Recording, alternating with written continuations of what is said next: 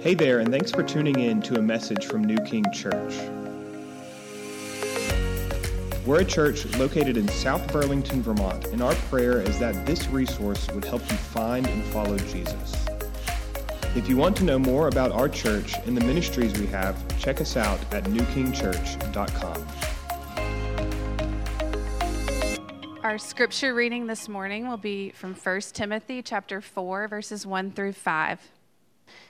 Now the Spirit expressly says that in later times some will depart from the faith by devoting themselves to deceitful spirits and teachings of demons, through the insincerity of liars whose consciences are seared, who forbid marriage and require abstinence from foods that God created to be received with thanksgiving by those who believe and know the truth. For everything God created is good, and nothing is to be rejected if it is received with thanksgiving, for it is made holy by the word of God and prayer. This is the word of the Lord. Good morning, everyone. How are you guys? Yeah. Um, really excited to be here. If you don't, I know, thank you so much, Ben, for that great introduction. Um, my name is Luke. Oh, and there's a, sign, a yeah, nice picture to that's community group leader, not communist group leader.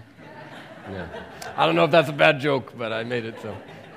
Um, and so I just want to share a little bit. My name is Luke, and my wife's name is Lucy. We have a son named Jonathan. Uh, we live in Hinesburg, and I'm a carpenter's apprentice by uh, day.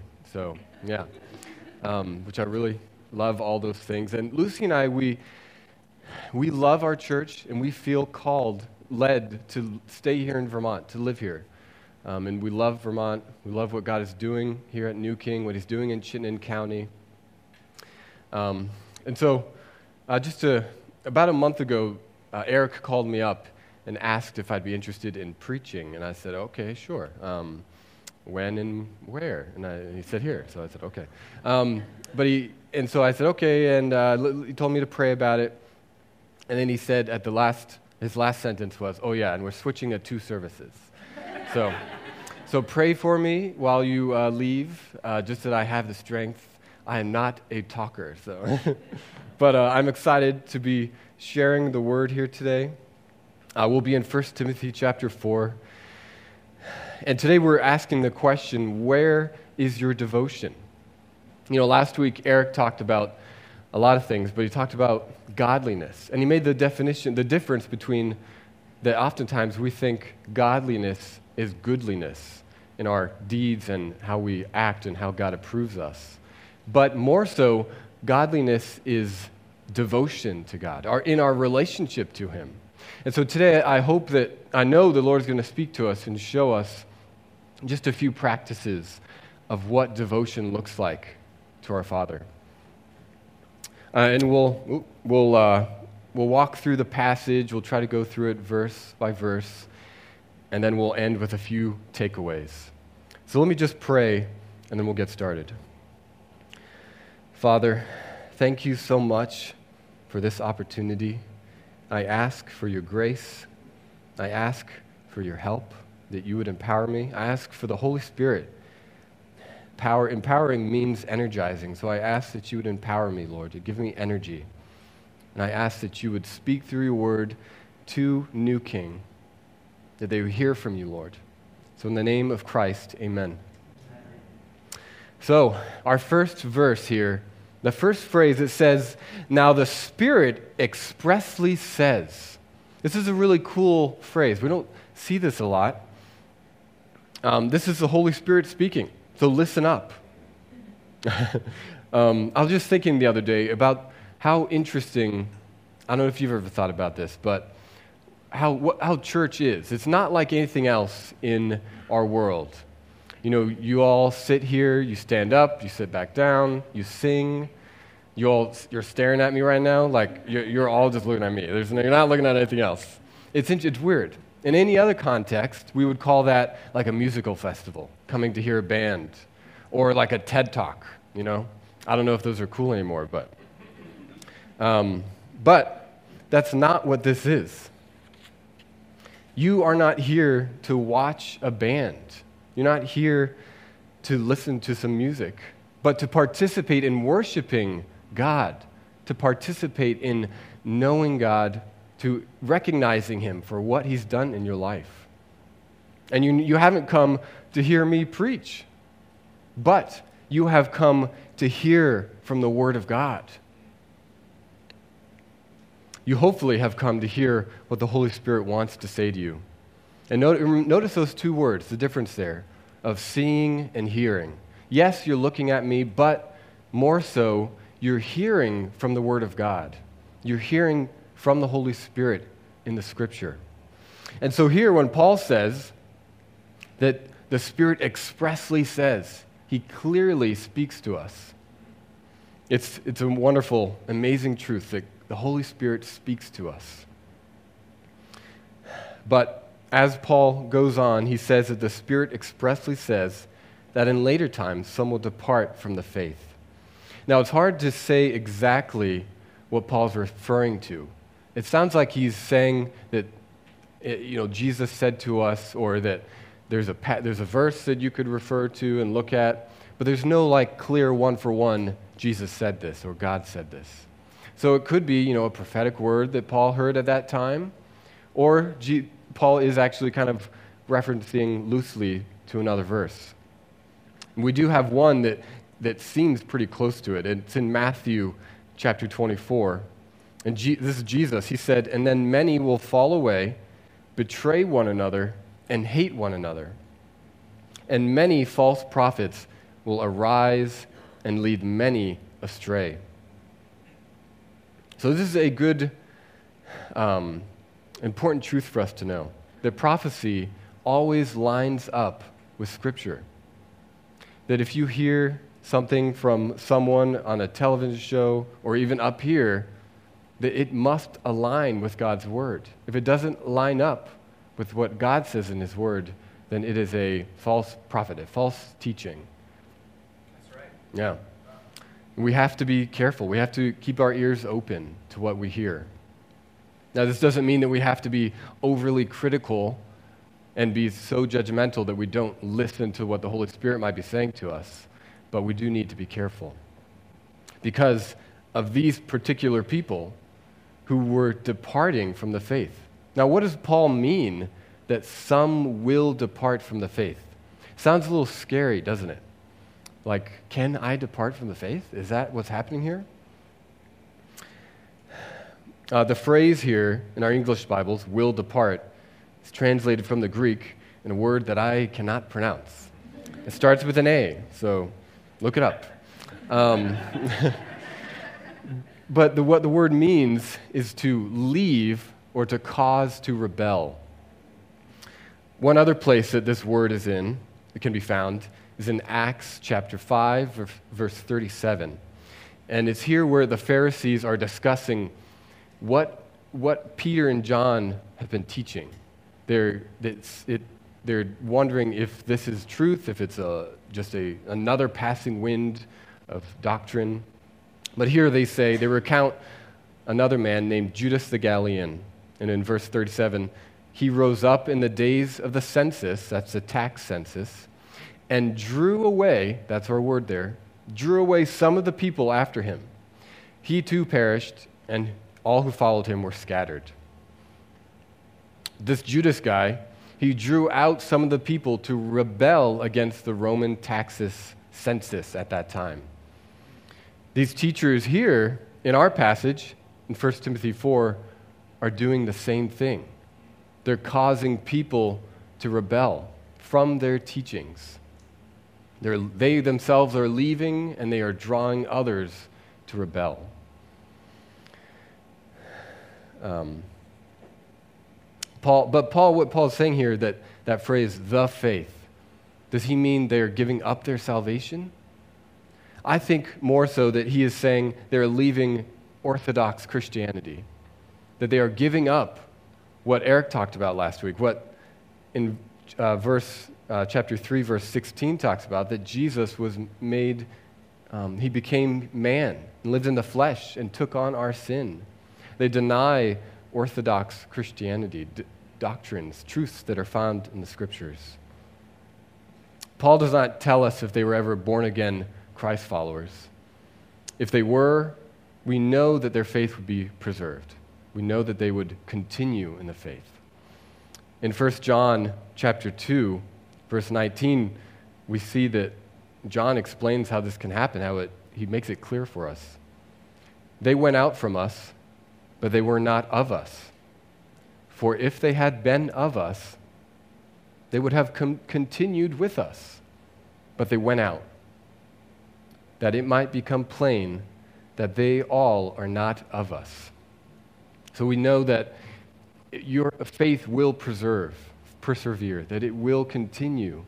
If, it, if God has worked in your heart, it will persevere. You can't give up your faith. The Holy Spirit indwells you.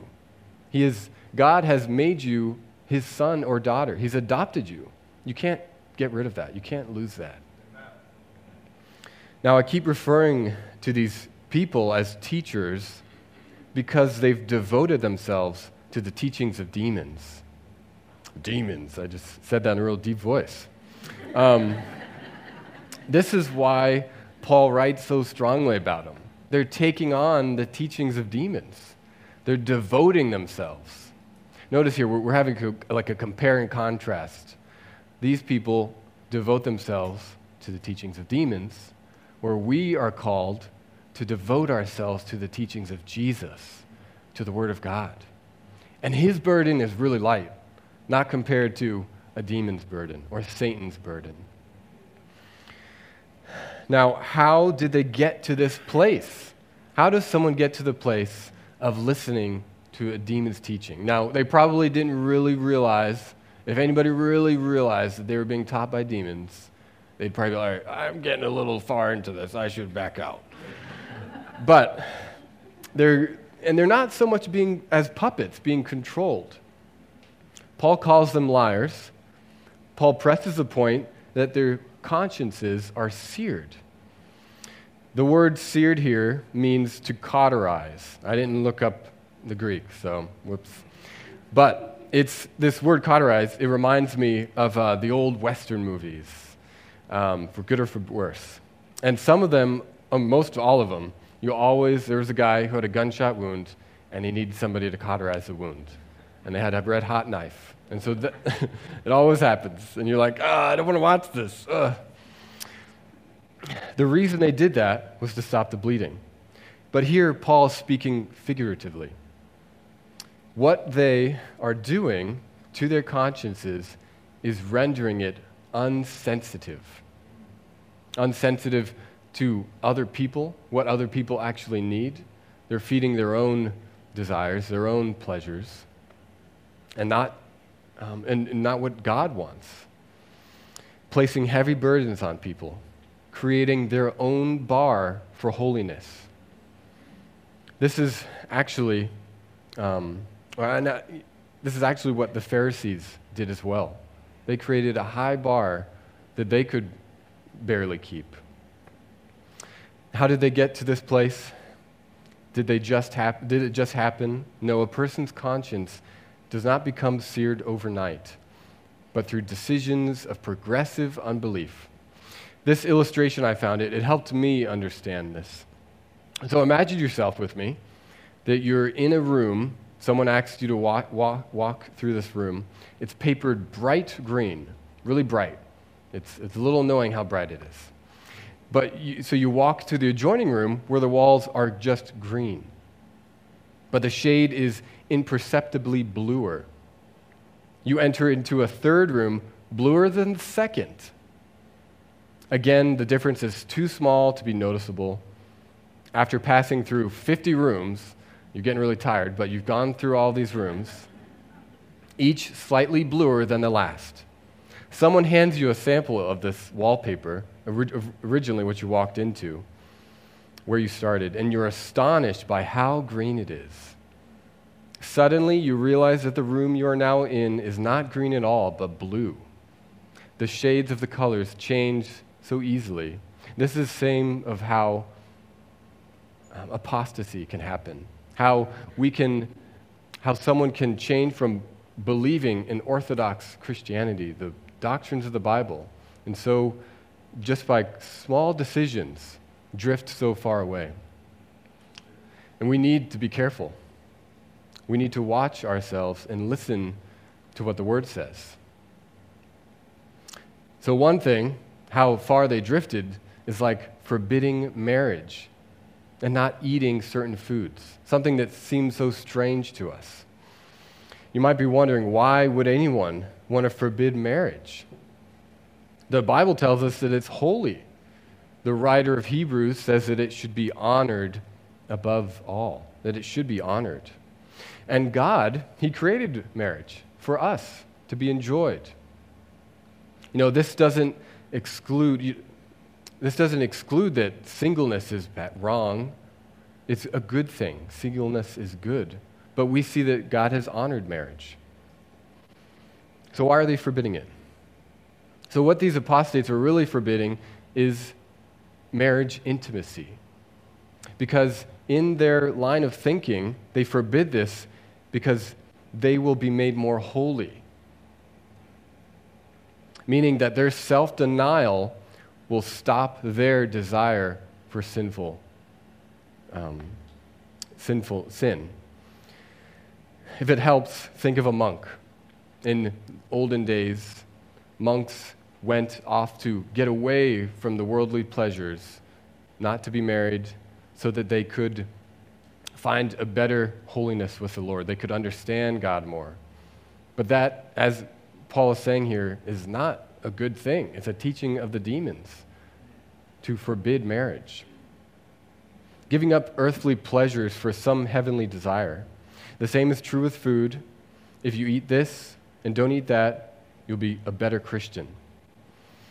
Paul, elsewhere in the book of Colossians, he calls this self made religion, trying to stop the indulgence, the, desire of the flesh with more rules. God, this is important for us, God is not impressed with our self made, our self righteousness, our self made devotion. He wants us to be devoted to Him His way, because it's the best way. Self denial, though, is a good thing. It's a good practice. Jesus taught it.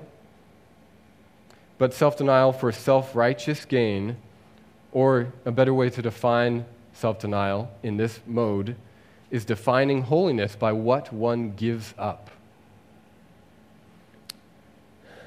But Paul elsewhere, he talks about that self denial for knowing Christ is the best practice.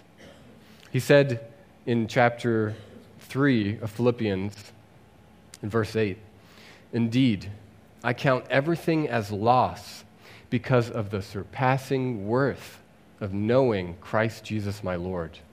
For this sake, I have suffered the loss of all things and count them as rubbish in order that I may gain Christ.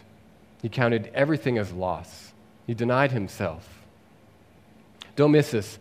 Devotion, which self denial is a practice of, is not for you or really about you. It's for the sake of another, for the sake of other people. Paul gave up things. He suffered for the sake of knowing Jesus. He denied himself so that he might know Jesus more. This is how devotion should look. It's not a begrudging, oh, I have to give up this thing. Many of us have put away, have given up things during our 21 days of prayer, of fasting. And that's good. It's a good thing. In the, the denial, you are showing your love uh, for those. Let me backtrack there. Um, a good way to think about this is in our relationships, in our, with our spouses or our friends we d- deny certain preferences that we have so that we can build them up, so that we can show them love.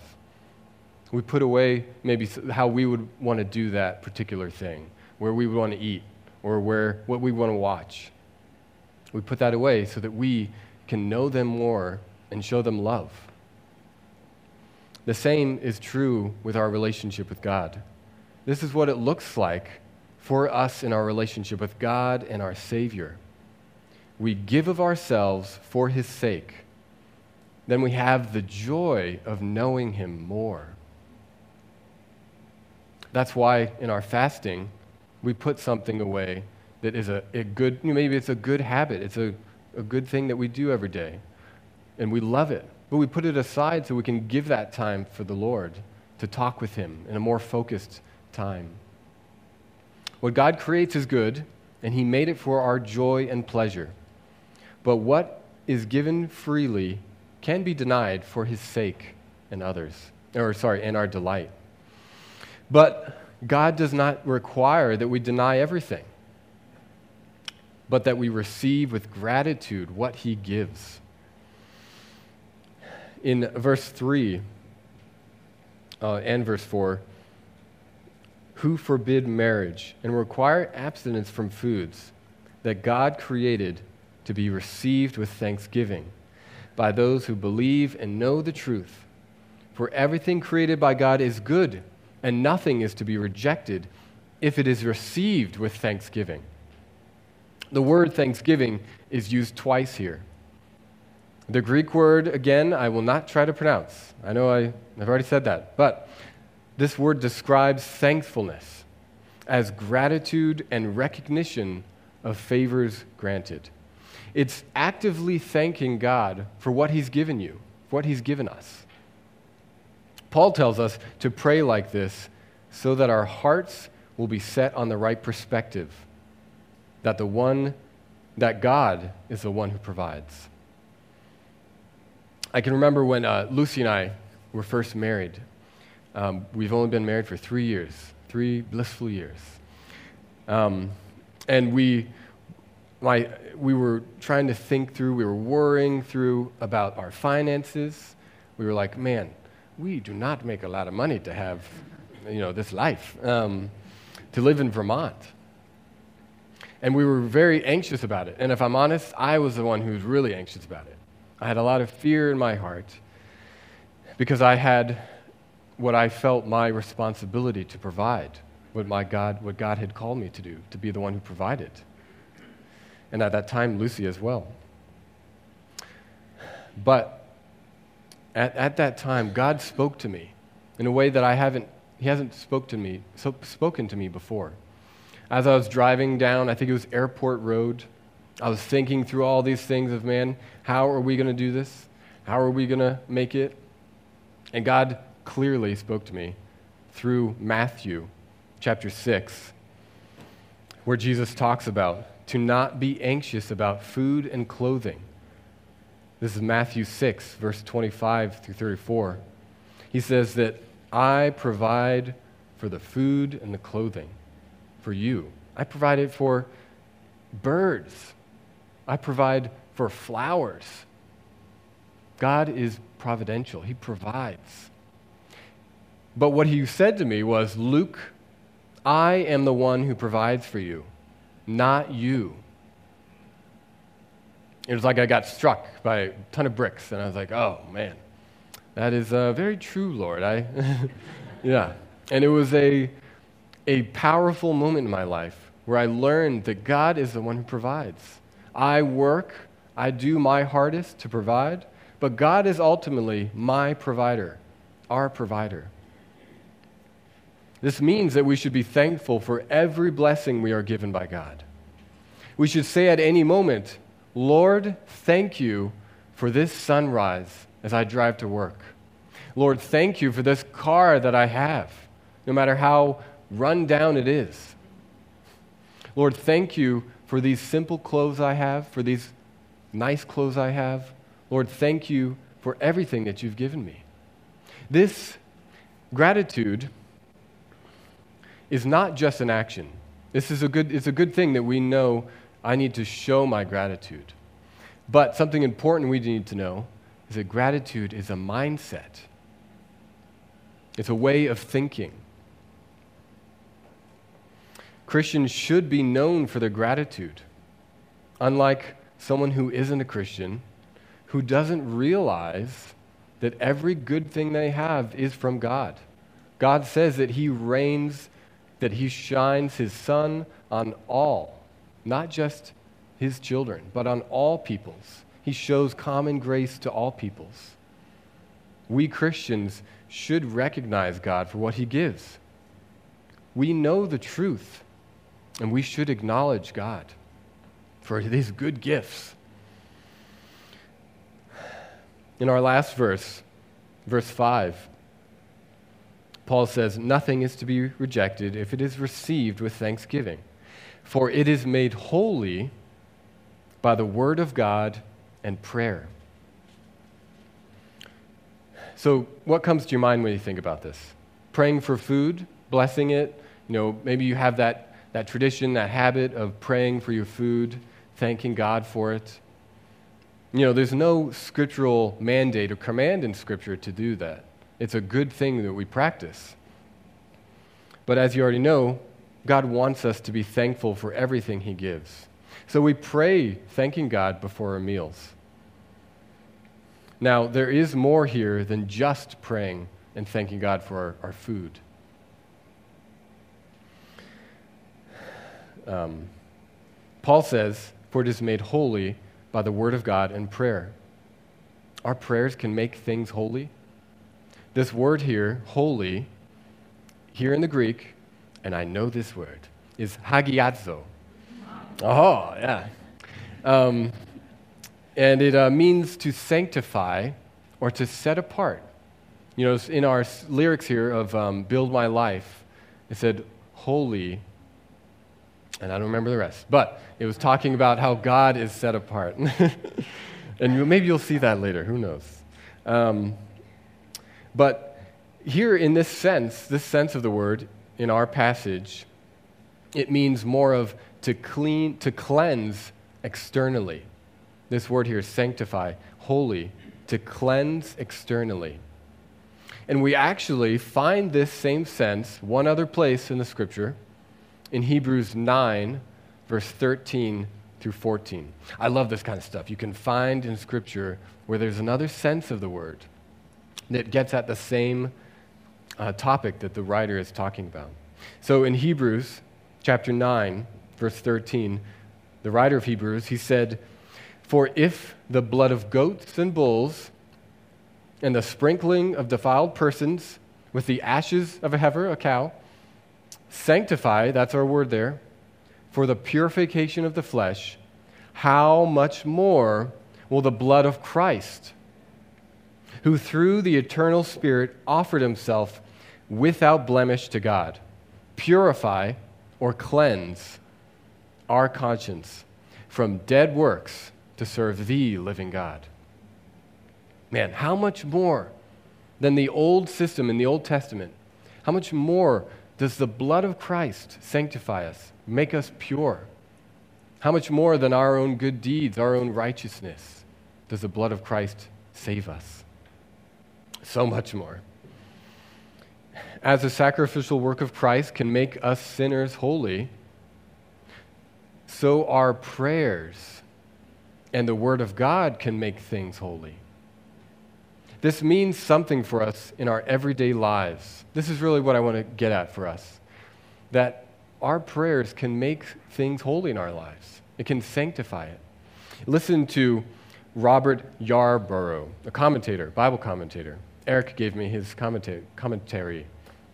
Um, and it says, he says, in the same way that God may save the very worst persons, which is all of us, he can consecrate or make holy the seemingly mundane marriage, eating. In Christ, everyday activities can bring glory to God through his sanctifying or consecrating presence by faith, by our faith. Beloved, through the Word of God and prayer, we can make what seems mundane in, in our life and make it holy. This can also be applied to how God created us our personalities, our gifts, our talents. Both our strengths and weaknesses and our personalities can, make, can be made holy for God's good use and our joy. Are you a peacemaker, but it doesn't seem like anything, no, your peacemaking does anything, never accomplishes anything? Are you a, a perfectionist?